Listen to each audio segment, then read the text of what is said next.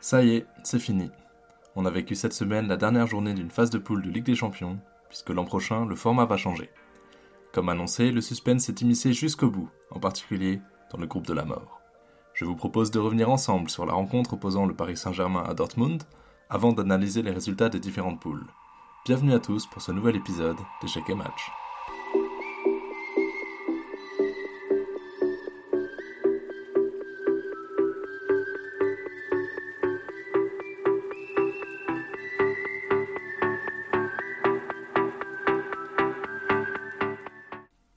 Quel match de folie! L'enjeu était clair à Dortmund mercredi soir. La victoire est nécessaire pour prendre la première place du groupe, alors que tout autre résultat risque de laisser Milan ou Newcastle prendre la qualification à la place du PSG, qui risque alors de se retrouver en Europa League pour la première fois sous l'ère QSI. Autant dire que ce serait un véritable tremblement de terre dans le monde du football, et en particulier du foot français. Pour cette rencontre au Signal Iduna Park, la pelouse de Dortmund, Paris s'est présenté sans Ousmane Dembélé, titulaire indiscutable sur la droite de l'attaque depuis le début de la saison, mais suspendu pour une succession de cartons jaunes. Enrique avait différentes options possibles. Mbappé à gauche, Asensio dans l'axe, Randal Kolo Muani à droite, ou alors Mbappé, Randal Kolo Muani, Barcola, dans la mesure où Asensio revient tout juste de blessure, ou même peut-être envisager un système de jeu avec seulement deux attaquants. Mais Enrique a choisi de reconduire le même côté gauche que lors du match samedi face à Nantes, où Mbappé était replacé dans l'axe, avec un Barcola sur sa gauche. Lee avait occupé l'aile droite, mais ça n'avait guère été concluant. C'est donc Randal Kolo Muani qui a été titularisé à ce poste. Au milieu de terrain, le retour précoce de Warren Zaïre-Emery lui a valu d'être de retour en tant que titulaire, mais contre toute attente, il n'était pas accompagné de Ugarte et Vitinha, mais bien Kang-In Lee et Vitinha. J'avoue avoir été très perplexe d'emblée, Lee ne peut pas faire du Ugarte, surtout face aux joueurs imposants du Borussia Dortmund.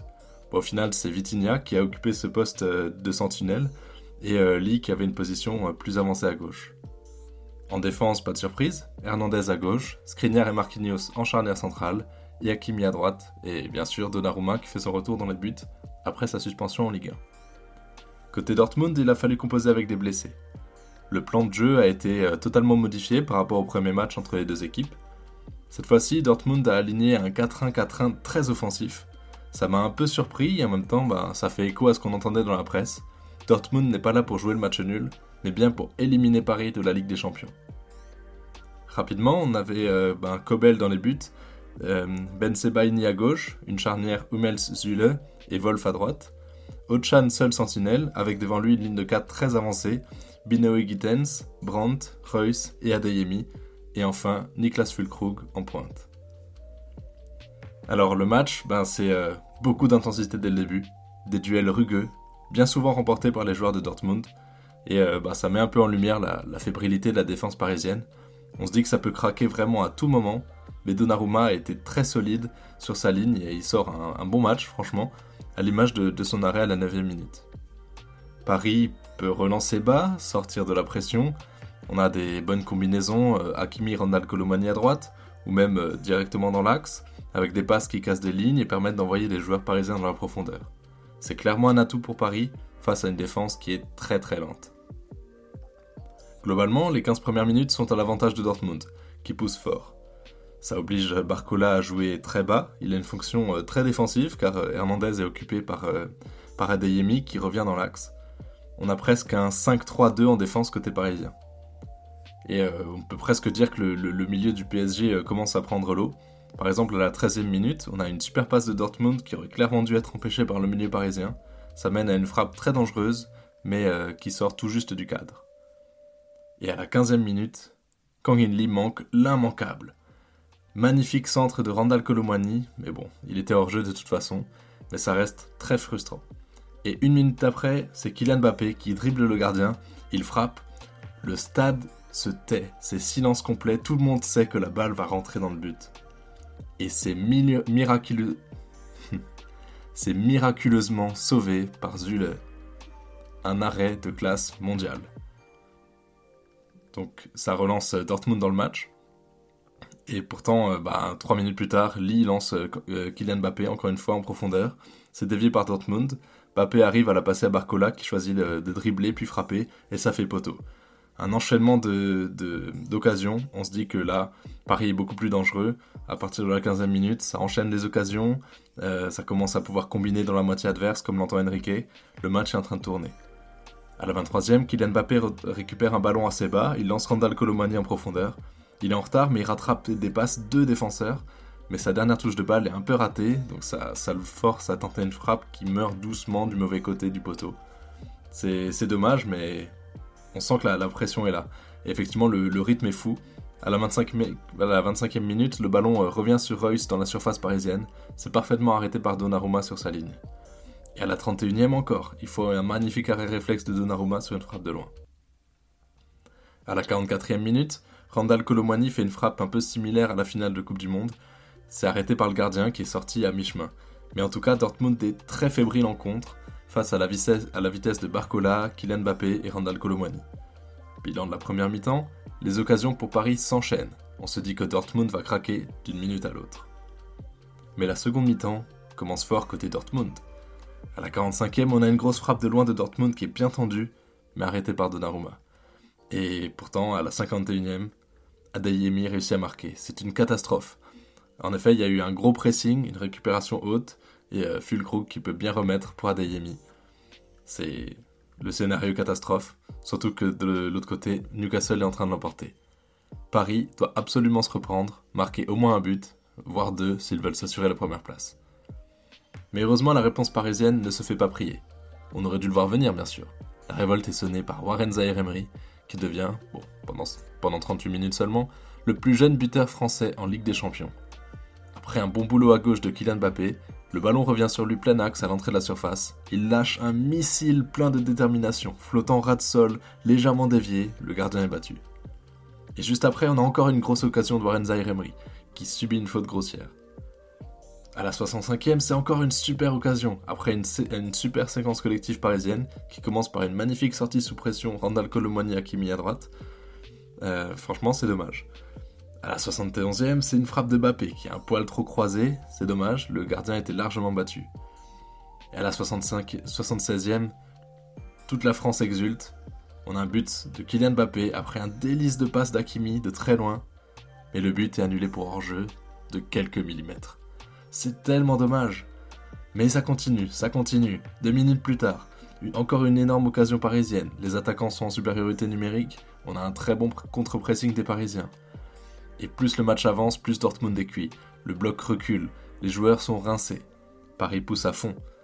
Mais dans les dernières minutes du temps additionnel, le plan de Paris change soudainement. On se satisfait d'un nul car Milan l'emporte à Newcastle. La nouvelle est transmise par Enrique à Hakimi, qui fait alors signe à toute l'équipe de calmer le jeu. Un match nul qui satisferait les deux équipes. Dortmund reste premier et Paris est qualifié. Mais c'est très frustrant. Et Mbappé ne se satisfait pas de cette position attentiste. On sent que Paris aurait pu gagner. En tout cas, on reste sur un 1-1, au goût légèrement amer, bien que le soulagement de la qualification soit immense. À l'image du premier match contre Newcastle... Non, c'est du deuxième. À l'image du deuxième match contre Newcastle, Paris a eu énormément d'occasions, mais n'a pas su les convertir. C'est vraiment dommage. Alors mon top flop de la rencontre. En top, bien sûr, Warren Zaïre-Emery, au charbon et au moulin, comme d'habitude, alors que c'est son premier match titulaire depuis son retour de blessure. Mais qu'est-ce qu'il est essentiel à ce milieu de terrain parisien ?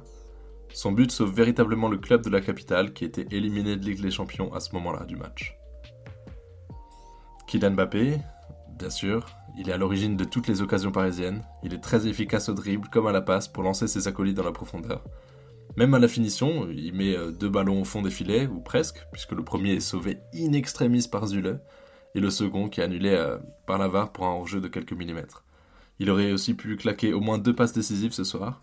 Malheureusement, ses compères de l'attaque n'ont pas eu sa réussite et son efficacité.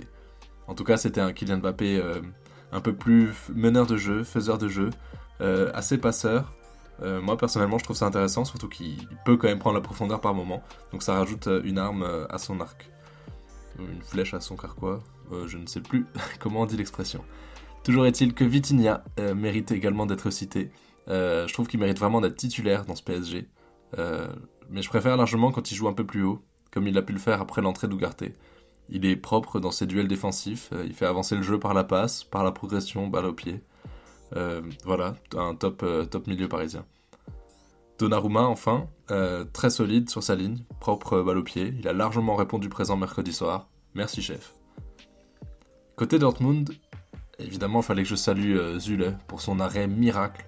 Franchement, il rentre dans l'histoire de la Ligue des Champions. Même si, en dehors de ça, je l'ai trouvé très à la peine défensivement face à la vitesse du trio parisien. Et de l'autre côté de la pelouse, bien sûr, Füllkrug, tour de contrôle allemande pour récupérer les ballons longs, très fort dans les duels aériens, il a pesé très lourdement sur la défense parisienne. En flop, comment ne pas citer Kang-In Lee ? Beaucoup de déchets, il perd beaucoup de ballons, parfois assez bas, donc ça crée une bonne situation pour Dortmund, comme à la 22e, ou alors il fait capoter les transitions offensives, comme à la 30e, où il perd le ballon bêtement, ou à la 59e, quand il essaye grossièrement de lancer Kylian Mbappé dans la profondeur, mais c'est beaucoup trop long. Bref, pour moi, il n'aurait jamais dû être titulaire dans ce match. Il est beaucoup trop fébrile défensivement, et son déchet technique coupe beaucoup trop de tentatives. Mais tout le monde préfère faire peser la faute sur Randal Kolo Muani. Alors c'est vrai, son match n'a pas été brillant, parce que son rôle ici c'était de marquer. Or, il a vraiment manqué de justesse technique dans le dernier geste, c'est vrai. Tant dans ses frappes que dans ses passes dans la surface. Mais il faut quand même souligner la profusion d'occasions qu'il s'est procurée, et sa qualité de percussion. Donc pour moi, c'est un gros manque de confiance en ce moment pour Randal Kolo Muani, mais je garde espoir pour la suite de la saison. Alors pour faire le bilan du match, en se procurant autant d'occasions, notamment en première période, Paris aurait largement dû s'imposer. La qualification est certes assurée, mais pas avec la manière, et ça n'augure rien de bon pour la suite. En tout cas, il faut dire bravo à Dortmund, qui mérite largement sa première place dans ce groupe de la mort, malgré leurs difficultés en championnat. Dans ce groupe, c'est donc l'AC Milan qui prend la 3e place et file en Ligue Europa, tandis que Newcastle est privé de toute compétition européenne cette saison, malgré leur victoire canon face au PSG à l'aller 4-1. Mais il n'y avait pas que le groupe de la mort dans cette phase de qualification de Ligue des Champions cette saison. Bon, globalement, on va pas se mentir, les favoris de chaque groupe ont assuré leur rang. Alors je vous propose une petite review de chaque groupe.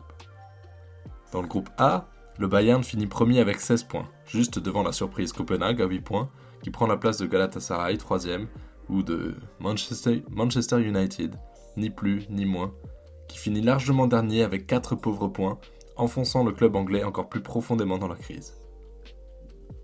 Dans le groupe B, qu'on connaît bien puisque c'est celui du RC Lens, Arsenal a bien évidemment fini à la première place, eux qui visent sérieusement le titre en Angleterre cette saison, et entendent bien marquer l'Europe pour leur retour dans la plus grande des compétitions. Le PSV Eindhoven finit assez logiquement à la 2e place, tandis que Lens a réussi à arracher la 3e place, synonyme de Ligue Europa, à Séville dans un match assez fou, marqué par un penalty pour Séville, tiré par Sergio Ramos, c'est stoppé par Brice Samba, mais ça a dû être retiré, car Samba n'avait aucun pied sur la ligne. Ramos célèbre assez vicieusement, mais Lens s'impose en toute fin de match à la 90+6. Bravo aux Lensois qui méritent de continuer en Europe cette saison. La Ligue des Champions était un palier peut-être un peu haut pour eux, mais surtout après avoir perdu Seko Fofana et Loïs Openda cet été. Mais ils n'ont pas démérité, avec un succès de prestige face à Arsenal. Hâte de les voir performer en Europa League en tout cas. Ils éliminent en plus le tenant du titre, Séville, pour le plus grand plaisir de toute l'Europe. À présent, le groupe C, groupe du Real Madrid, Naples, Braga et de l'Union Berlin. Il va sans dire que le classement attendu s'est naturellement imposé. Le Real finit premier avec 6 victoires, devant Naples, bon 2e, et Braga qui continue en C3. Malgré l'hécatombe de blessés et l'absence d'un buteur de classe mondiale, le Real montre encore que la Ligue des Champions, c'est leur petit jardin. Le groupe D a porté plus de surprises déjà. En effet, l'Inter a échoué à prendre la première place et finit 2e derrière la Real Sociedad, tout en ayant le même nombre de points.